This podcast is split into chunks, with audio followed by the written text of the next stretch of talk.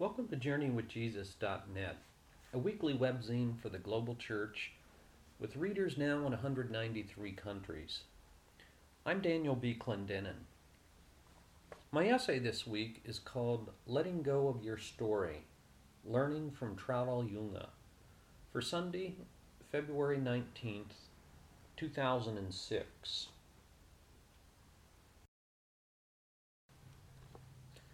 As a little Austrian girl, Traudl Junge always wanted to be a ballerina. But a cruel twist of fate ruined her dreams forever. When she learned about a job vacancy in the German Chancellery during World War II, she entered a typing competition and to her shock was chosen, quote, by co- complete coincidence and chance, end quote, as Adolf Hitler's personal secretary. As she recalled later, I was 22 and I didn't know anything about politics. It didn't interest me. From December 1942 until April 30th, 1945, when she heard the shots of Hitler's suicide in his Berlin bunker, Junge conversed every day with one of the worst psychopaths in human history. Later, Junge was racked by guilt for her complicity in the Nazi atrocities and she even admitted, quote, liking the greatest criminal ever to have lived. I admit I was fascinated by Adolf Hitler. He was a pleasant boss and a fatherly friend. I deliberately ignored all the warning voices inside me and enjoyed the time by his side almost until the bitter end. It wasn't what he said, but the way he said things and how he did things. Just before she died at the age of 81, Junge emerged from the safety of her silence and struggled to make peace with her past.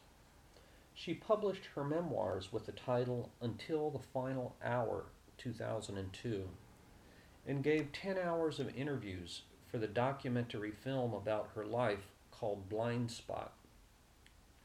In her cameo appearance in the film Downfall from the year 2004, about the final days in Hitler's Berlin bunker, she lamented, I never thought that fate would take me somewhere I'd never really wanted to be.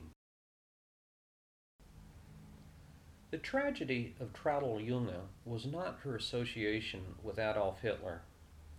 How many naive, patriotic, and idealistic 22 year old kids could have resisted that job offer? Rather, her tragedy was that for 57 years she remained trapped by her past, full of self recrimination and unable to forgive herself. Obsessed by her past, she effectively foreclosed her present and her future. Beyond forgiving herself, we can only imagine her struggle to sense any forgiveness from God, from her fellow citizens, or from the families of six million Jews who were slaughtered in the Holocaust.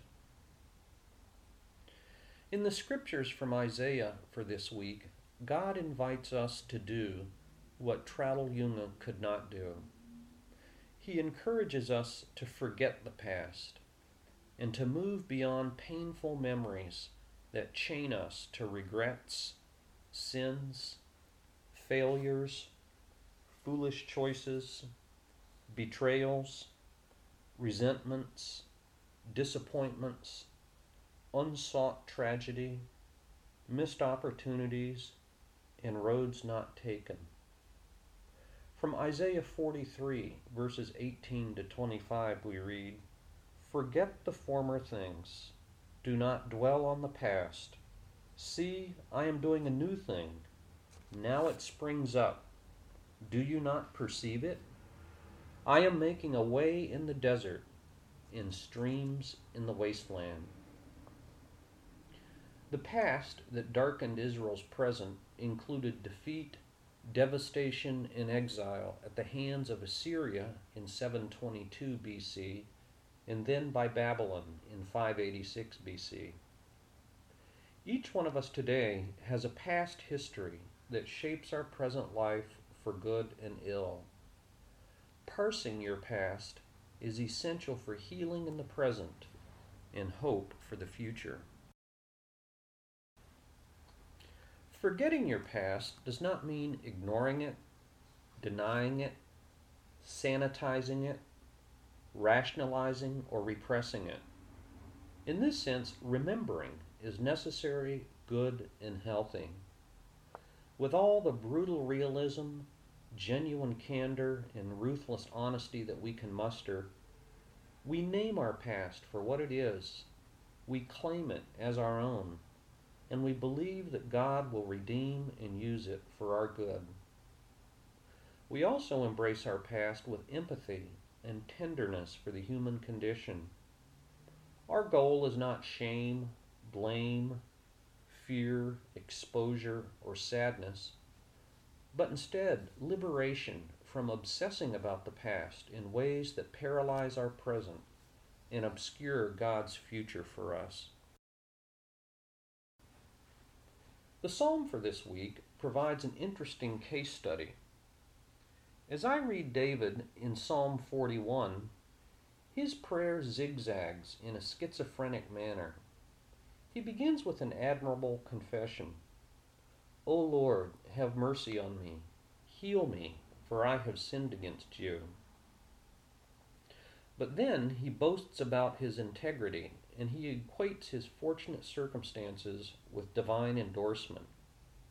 He savors dredging up past slights, slanders, and betrayals by both friends and enemies. In his self righteousness, David remembers his past as an opportunity for revenge rather than for reconciliation. Raise me up, he says, that I may repay them. Perhaps David wrote this psalm before he slept with Bathsheba and murdered her husband Uriah. He sounds incapable of forgiving or forgetting. Wallowing in your past to right every wrong or to settle every score is as bad as pretending that your past never existed in the first place. If we have remembered rightly and repented accordingly, the gospel invites us to forget the past. Let us draw near eagerly to Christ, advised St. Macarius of Egypt in the fifth century and let us not despair of our salvation, for it is a trick of the devil to lead us to despair by reminding us of our past sins. As if to show us the way, in the text from Isaiah, God Himself says that He has forgotten Israel's past transgressions and that He will remember your sins no more. If God can forget, then so can we. When the Apostle Paul wrote to his young protege Timothy, he was an old man, perhaps near death. But even in his later years, he remembered his past to Timothy with remarkable candor. In 1 Timothy 1:13 we read, "I was once a blasphemer and a persecutor and a violent man, the worst of sinners." In Luke's telling in Acts chapter 8 verse 1, Paul participated in the stoning of Stephen. But having acknowledged his past, Paul put it behind him and lived in the present with an eye towards God's future. In Philippians 3 13 and 14, we read, One thing I do, forgetting what is behind and straining toward what is ahead, I press on toward the goal to win the prize for which God has called me heavenward in Christ Jesus. In a poignant coincidence, Traudl Junge died of cancer the evening that the film Blind Spot premiered at the 2002 Berlin Film Festival. Although she took early retirement due to severe depression, I like to believe that she made peace with her tortured past. Othmar Schmiderer, the producer of Blind Spot, was among the last people ever to speak with her. He quoted Junge as saying, quote, Now that I let go of my story, I can let go of my life. End quote. So too does God invite you and me to let go of our story, to embrace and then move beyond our past in confident expectation of His gracious future. For further reflection, here are four ideas. First, watch the wonderful film Blind Spot about the life of Traudl Junge with family or friends. Second, how do you engage and understand your past? Third, identify both healthy and unhealthy ways that we both remember and forget our past. And for consideration, in Mark's Gospel, chapter 1, verses 1 to 12 for this week, friends brought a paralytic to Jesus for healing. He offered forgiveness, and only later did he heal the paralytic.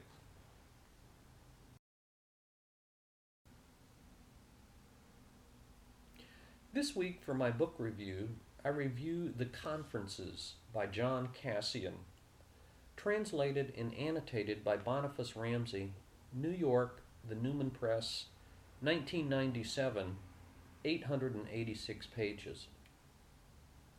Like many early Christian writers, the life of John Cassian, who lived from 360 to 435, remains shrouded in the mists of forgotten history.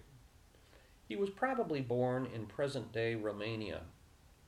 When he was about 20, he traveled with his friend Germanus to Bethlehem, where he joined a monastery. From Bethlehem, Cassian and Germanus made at least two extended visits to the famous monastics down in Egypt, and by some estimates spent 10 years there. From there, they moved on to Constantinople, where the bishop John Chrysostom ordained Cassian to the diaconate sometime around the year 400, at which time he traveled to Rome to courier some letters. In Rome, Cassian was ordained a priest by Pope Innocent I. He later settled in Marseille, where he founded two monasteries and wrote three books. His conferences, the book under review this week, along with its much shorter companion volume entitled The Institutes, chronicle the riches of early Egyptian monasticism based upon his considerable personal experience and acquaintances. And in so doing, Cassian is credited with transplanting that monastic influence to the West. These desert monks are so far removed from our own time, place, and Christian experience that we might well ask why one would read them today, other than from a sense of historical, historical curiosity. I suggest two reasons one from Scripture and the other from experience. In reading Cassian's first hand accounts of early desert monasticism, one is humbled by the zeal of their renunciation as they explored what the hard sayings of Jesus might mean. If anyone would come after me, he must deny himself, take up his cross daily, and follow me. Luke 9:23. If anyone comes to me and does not hate his father and mother, his wife and children, his brothers and sisters, yes, even his own life, he cannot be my disciple. Luke 14:26. If you want to be perfect, Go, sell your possessions and give to the poor, and you will have treasure in heaven. Then come, follow me. Matthew 19, verse 21. Nor was this a mere theoretical inquiry, for the monks prized practical experience, and certainly spiritual experimentation above all things. Cassian's conferences report their conclusions. The monks would never suggest that a life of solitude in the desert was for everyone, and in fact they affirm that each person is fit for a certain orientation in life due to many factors, some of which are beyond their control, and the chief of which is God's call upon your own life. All Christians, then, must discover a way to live these words of Jesus, even if you don't flee to the Egyptian desert. Practically speaking, I have never read any Christian literature that explained myself to myself as well as these monastics. Just what did they find when they fled to the lonely interior of the Egyptian desert? They experienced a raging battle in the geography of the heart, what John Chryssavgis calls a spirituality of imperfection that might be thought of as a sustained effort to discover what Paul meant in Romans chapter 7, verses 7 to 25. Germanus, Cassian's friend, asks his elder, Why is it then that superfluous thoughts insinuate themselves into us so subtly and hiddenly when we do not even want them, and indeed do not even know of them? That it is very difficult not only to cast them out, but even to understand them and to catch hold of them. And that's only the beginning of the battle for the wholeness of heart that we read in these monastics.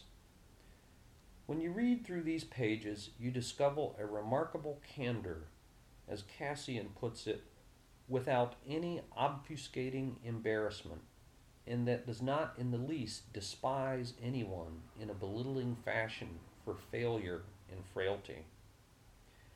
Here is a quick list of only a few of the maladies that I underlined in John Cassian's conferences. Sleeplessness, vile dreams, impulsive urges, seething emotions, foolish fantasies, pious pretense that masks as virtue, clerical ambition and the desire to dominate other people, pernicious despair, confusion, wild mood swings, flattery, and lust. The list is almost endless, and these are only the symptoms of ill health that we know. Listen to Cassian. There are many things that lie hidden in my conscience, which are known and manifest to God, even though they may be unknown and obscure to me. Paradox and humor are never far away. Why, Cassian wonders, would a monk renounce great wealth only to exhibit intense possessiveness or irascibility over a penknife, a needle, or a pen. Or consider his description of a monastic church service that includes, quote, coughing or clearing our throat or laughing or yawning or falling asleep, end quote. These desert ascetics were brutally realistic about our human condition and unfailingly tender because of it. Nor were they hopeless, but confident that we can make progress through vigilance and trust in God's grace. Even though, paradoxically, the more you mature, the wiser you become regarding your own many failures. We are, after all, only human beings.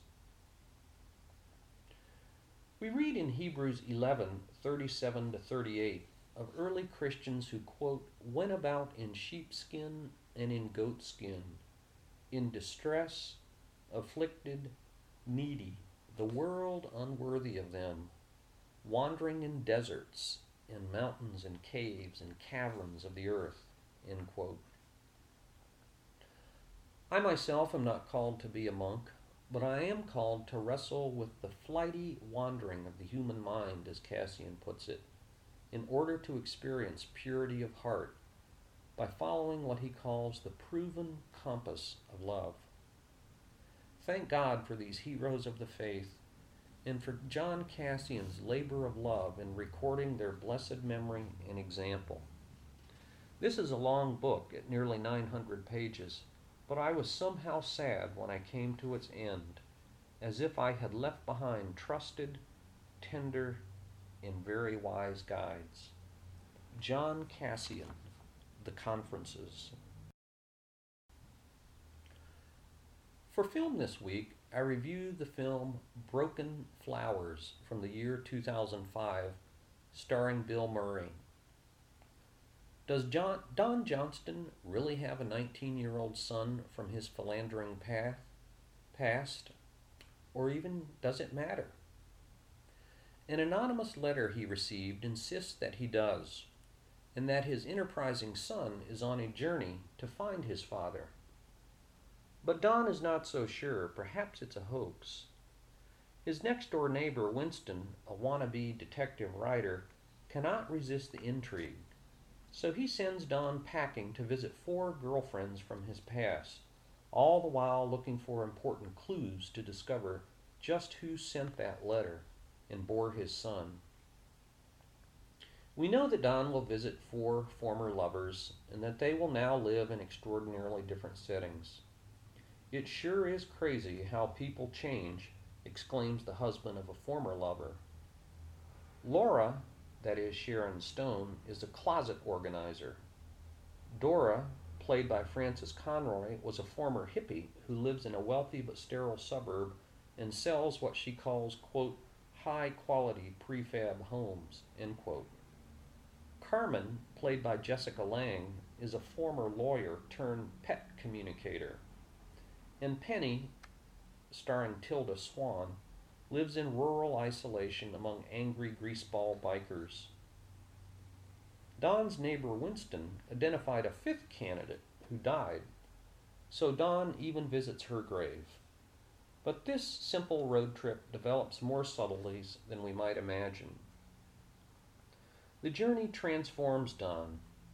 At first, he professed wholesale disinterest. Then he agreed to go. He eventually becomes interested in these former lovers and how their lives had intersected.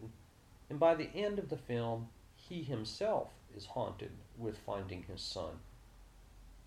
Also, violent dreams about any number of other women agitate him with unpleasant memories. A second letter from his most recent former girlfriend, Sherry, on similar stationery bookends the film. But to the last of the film, you do not know if Don succeeds in his quest, and neither does he. Then you realize that this movie is not about Don's girlfriends or his phantom son, but about himself. An aging Don Juan who made money, quote unquote, in computers, but who awakens to move beyond his laconic couch potato existence. He's not trying to find former lovers or even his son. He's trying to find himself. Broken Flowers from the year 2005, starring Bill Murray. And finally, for poetry this week, I have an untitled poem by John Betjeman, who lived from 1906 to 1984. It's very short, at four lines, but I hope you'll enjoy it and find it as powerful as I did. And is it true? And is it true, this most tremendous tale of all? that God was man in Palestine and lives today in bread and wine. John Betjeman. Thank you for joining JourneyWithJesus.net for Sunday, February 19th, 2006. And please join us every Monday for a new essay based upon the biblical lectionary, a book review a film review, and a poem. I'm Daniel B. Clendenin.